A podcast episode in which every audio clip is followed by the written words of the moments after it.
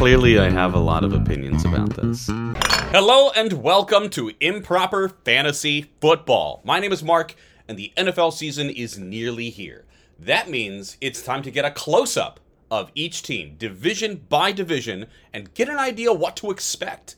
Today, we're going to kick off our close ups for the 2023 season with the AFC East, starting with most people's pick to win the division, the Buffalo Bills. This is a team that has had high expectations for each of the past few seasons. Josh Allen playing about as well as anybody else in the NFL. He's on the cover of Madden this season, and quite frankly, the sky's the limit. He is likely going to be QB3 in most fantasy leagues, uh, behind Mahomes and behind Jalen Hurts, depending on how well you think Hurts' rushing game is going to translate to this season. Now, Josh Allen has a running attack as well. He gets his touchdowns. He gets a little bit more yards, whereas Hurts goes ahead and gets the quarterback sneak going into the end zone. Now, taking a look at the rest of this team, there have been a couple of additions this offseason. Uh, there's no more Devin Singletary at running back, but they have James Cook, a second year running back that I was high on last year. Let's see how he works. Uh, they've also got a couple of vets behind him. Damien Harris came in from the Patriots, and they have Latavius Murray as well. Jordan Mims is an undrafted free agent from them this year as well. Now, their big first round acquisition in the draft was Dalton Kincaid, a tight end that a lot of people expect will be getting into the passing game much more consistently than I think we've been expecting Dawson Knox to play uh, the past several seasons. I've been high on Dawson Knox just because Josh Allen has been his quarterback, and now we're getting a pass catching tight end I'm not so sure how well he'll translate in year one, but I think a lot of people have expectations for him. I have a lot of expectations for him. We'll see how Sean McDermott fits Dalton Kincaid in year one. The offensive line looks pretty good. They still have Dion Dawkins, Connor McGovern, and Mitch Morse. They did draft O'Cyrus Torrence, a guard that I was really high on last year. I think he may have a chance to go ahead and start year one, but there was a lot of talk this uh, this draft season that uh, he may be a one year prospect.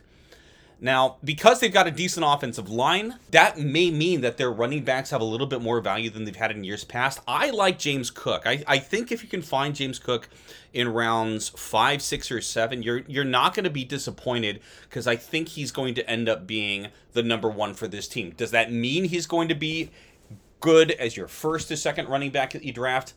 I probably wouldn't put a bet on that, but I think he's got high enough upside that he's worth a five, six, or seventh round draft. Looking at the wide receivers, it all starts with Stefon Diggs. He's one of the best in the league, arguably a top five, top 10 wide receiver, depending on who you talk to, might be the best in the league. They got Gabe Davis as well, uh, and he's got a lot of potential. He's had some good numbers in the past. Last year wasn't the best for him from a numbers perspective, so we'll see if he can go ahead and add to that. Having a big body target like Dalton Kincaid can potentially take some looks away from Gabe Davis, from Josh Allen, but also could free him up from coverage if he's not going to be that covered. Uh, defense defense is still pretty good. You could argue they might be a defense that's worthy of drafting before the last two rounds of your draft. They have a lot of first round picks in their front seven. Uh, you still have Von Miller, who's uh, coming back uh, hopefully sooner rather than later from the injury that he suffered during last season. They've got a very good secondary with Tre'Davious White, Kaiir Elam, Micah Hyde, Jordan Poyer. Damar Hamlin is back. He got into a couple of uh, reps the first preseason game, so lots of upside there. I think this defense is built to win. Moving on to the Miami Dolphins, a playoff team from last year that really didn't get the opportunity to show what they were capable of because Tua was lost uh, in the later part of last season, wasn't able to play in the playoffs. Yet Skylar Thompson, that was back there, you know, he, he did what he could, but ultimately uh, they need Tua in the playoffs. And this entire team is going to be built off of whether or not Tua can stay healthy. Taking a look at this team, how it's constructed this year, it, it looks like there's a lot of the same c- compared to previous years past as far as like fantasy is concerned the offensive line is put together very similar to how it was before you've got Liam Eichenberg you've got uh, Terron Ar- Armstead uh, the, the whole offensive line is essentially coming back from last year. There are a couple of players scattered around the the offense that you're like, well, you know, maybe they can contribute. The most of which is likely going to be De'Von Achane Uh, at the running back position, he was touted as the fastest running back in this past year's draft. Shocker, a team that's built on speed takes the fastest running back. That also has Raheem Mostert and Jeff Wilson and Myles Gaskin on this list. The wide receivers, you're not going to be disappointed if you take any of the wide receivers in your draft this year. Tyreek Hill, Jaylen Waddle, these are phenomenal plays to take. Tyreek Hill might be a first round pick. Jaylen Waddle might be a second round pick, depending on how highly you value these players. Beyond that, uh, I don't have a lot of uh, expectation out of their tight ends. You still got Tyler Kroft back there, but you you you got Eric Saubert, and honestly, the tight ends don't have a lot of upside. So I think you're going to look to see if anybody can elevate themselves uh, this year. They do have a rookie Elijah Higgins. We'll see if he does anything. Other wide receivers are still Cedric Wilson back there. They've got Braxton Berrios, Keke Coutee. Honestly, nothing phenomenal else outside of the the obvious contenders for your fantasy team.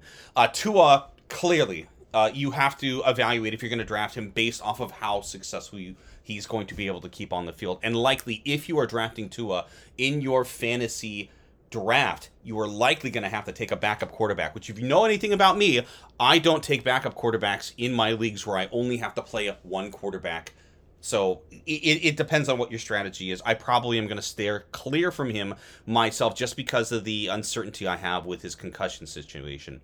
Now, on the defense, they've got some players here. You have uh, Christian Wilkins, who arguably is one of the best defensive tackles in the league. He's going to be up for contract next year.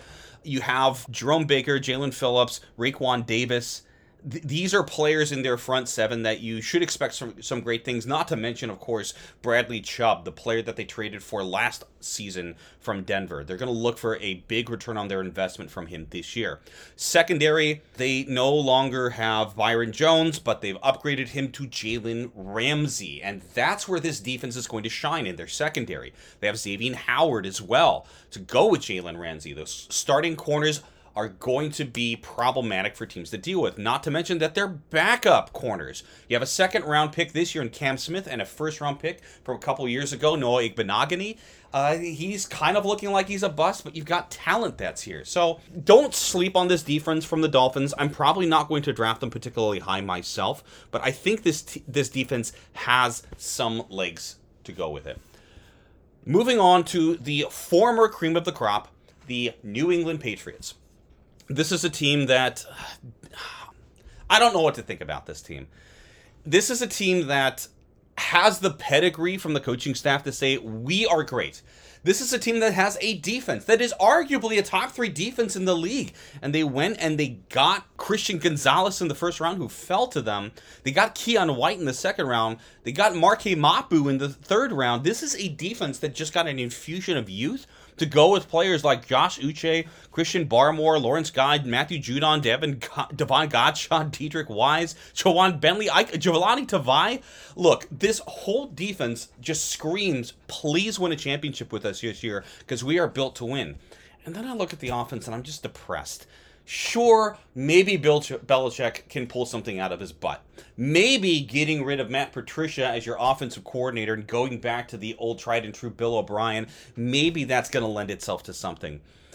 But you still got Mac Jones as your quarterback, who is limited. Now, we used to think of Tom Brady as limited because he really couldn't do anything dynamic, but he was just ultimately very good. And if the Patriots are going to take a step this year to get back to the promised land, Mac Jones needs to, at the very least, be consistently pretty good and be the reason that they win, not just a guy to hold the ball and hand off on a consistent basis. Uh, they do have an interesting rookie in Malik Cunningham who did well in the first preseason game. I know that some people on various podcasts and uh, social media are, are clamoring for him to be the backup over, over Bailey Zappe let's hold off on that for a second. Let's see how everything else goes. The running back position is a little interesting because they have a, a, few pieces here that you may be considering to draft. Rhamondre Stevenson, up until like I'd say yesterday, this is recording on Tuesday, August 15th. Uh, Stevenson was a borderline first round running back, and definitely in the second round if you consider where he was what his projection was. He doesn't have Damien Harris to share the load with anymore, and it looked like he was just going to be the guy to hold the rock with Ty Montgomery being a split carry back. and you have a couple of the guys in the back like Kevin Harris and Pierre Strong Jr. But then Bill Belichick signs Ezekiel Elliott to be in the backfield. And now you've got some dynamicism on your running back team. You've got a young bell cow in Rhamondre Stevenson, and you've got a guy who pass protects and hits the goal line and the line of scrimmage about as hard as anybody as you can imagine in Ezekiel Elliott. So you may see some more short yardage improvement from this team this year. Uh, I don't know if that means I'd be willing to take Mac Jones higher or at all as a player this year in the draft, but it is what it is. Uh, tight ends look interesting. You've still got Hunter Henry, and they picked up Mike Gesicki. So, you know, let's let's see if if this team is any good. I like their offensive line. Their offensive line is is built, I would say, about as good as you can get. You have Trent Brown, Cole Strange, a uh, first round pick last year. David Andrews, about as good of a center as you can imagine. Michael Onwenu, who's been going up and up everybody's rankings the past year, and you know Riley Reiff, it's pretty good. The the wide receiver options, uh, I am steering clear of them about as far as I possibly can go, with one exception. Uh, I, am just un, un, unexcited about DeVante Parker, Tyquan Thornton, and Juju Smith Schuster, quite frankly. And Juju may be the best of them this year. The player I'm interested in is a rookie wide receiver that they got in the sixth round, Kayshon Boutte. Uh, I believe he's out of LSU, and if you look at what he was doing uh, two seasons ago, he was incredibly hyped. And if you watched the draft stock at the beginning of last season, there were people saying that Kayshon Boutte could be a top 10 overall pick in this past year's draft. Now he slid back, didn't play perfect, particularly well, and slid so far back in this draft that now he's got to prove himself on a team that really doesn't take advantage of dynamic playmakers but he's in a team where he's just going to have to learn how to be a next man up, and that may be an area where he can uh, excel. Uh, on a team with an offensive coordinator like Bill O'Brien, who has had success in having some great young wide receiver talent. If you remember DeAndre Hopkins going through his system, that didn't end up the best, but at the same time, keep an eye on Kayshon Boutte. He might be somebody to like snag as the last round uh, of your draft, or at the very end if you're picking up undrafted free agents uh, in your fantasy league, he might be somebody to like of, kind of like snag at the end uh, just to see what happens. And last but certainly not least, you have arguably the most interesting team in this division, the New York Jets. This team has undergone a, a transformation from expectation just based off of the fact that they now have Aaron Rodgers. I'm not the biggest Aaron Rodgers fan. I think I say that every single time we talk about Aaron Rodgers on the podcast but he still can play at a high level. I'm not willing to look at one year of a down season when things just aren't going right at saying, well, he's clearly fallen off the cliff. I don't think he's there yet. I think he's still got it in the tank, and I think he's got a lot of self motivation that he can bring this team up with him. Not to mention the fact that the team's just built very strongly from the offensive perspective. The offensive line has got a couple of issues, uh, particularly with the tackles that just keep getting injured. I love Duane Brown. They've got Laken Tomlinson, uh, who still has a lot of money on his contract. Uh, Connor McGovern, the other Connor McGovern. Alijah Vera Tucker, uh, who was a first round pick a couple of years ago, was not kind of great in his first year and he's kind of lifted himself up. And on that other side, Look, the, Mekhi Becton has to give them some return on his investment, or else he's just going to find himself on the free agent mark soon. I like this offensive line, but not enough to say this team's going to get all the time in the world to be able to make plays. So they're going to have to rely on their running backs. Breece Hall had that injury last season that ended his season. I don't think he's off the physically unable to perform list. Uh, he, he might be being activated soon. I think I saw that recently. But they do have a couple of interesting names behind him on the depth chart. Uh, I mentioned before that the Patriots got Zeke Elliott. Well, the Jets just picked up Dalvin Cook. And Dalvin Cook completely changes whether or not Breece Hall is a second round or third round play because Dalvin Cook just may up, end up being the lead bell cow for this team, or they just may go to a running back by committee. I like Breece Hall. I like Dalvin Cook. But if they're sharing the rock on an Aaron Rodgers led team, I think that means that you have to take a look at them in rounds four and five. Aaron Jones was dynamic enough because he was a pass catcher uh, with with the Patriots, but AJ Dillon, he was a guy that if you really liked him, you reach for him in round three, and you by the end of the season were a little disappointed. You probably should have taken him in round five and six, and you're probably going to be taking a look at Hall and Cook and pushing them down your draft board just because they exist within each other's uh, realities. Beyond that, you've got Michael Carter and you've got Zonovan Knight, who had some good shots last year, but they picked up this rookie, Israel Abanikanda, who he was getting a lot of hype in the days leading up to the draft this past year. I don't know if he's going to be able to crack into this usual rotation or if he's going to have to find his way on special teams to be able to make something happen, but keep an eye on this kid uh, as this season or even next season goes on. If you're in a uh, in a keeper league and you stash him at the end of your your season this year if he doesn't make a play. Maybe he ends up being something big if they can't retain Dalvin Cook and he ends up being a good complementary back. I know that's not typically what you want to hold on to for a keeper league, but at the same time, you know, it's it's something to consider.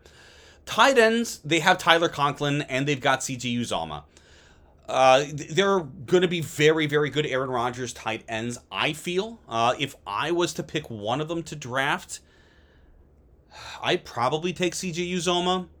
I, I probably not going to draft either of them. Uh, if I end up having to be in a situation where I haven't had a tight end and these two are at the the only ones left on the board for me to take before it starts to drop off, I would probably wait until the draft is over and pick up somebody from free agency after I assess my draft.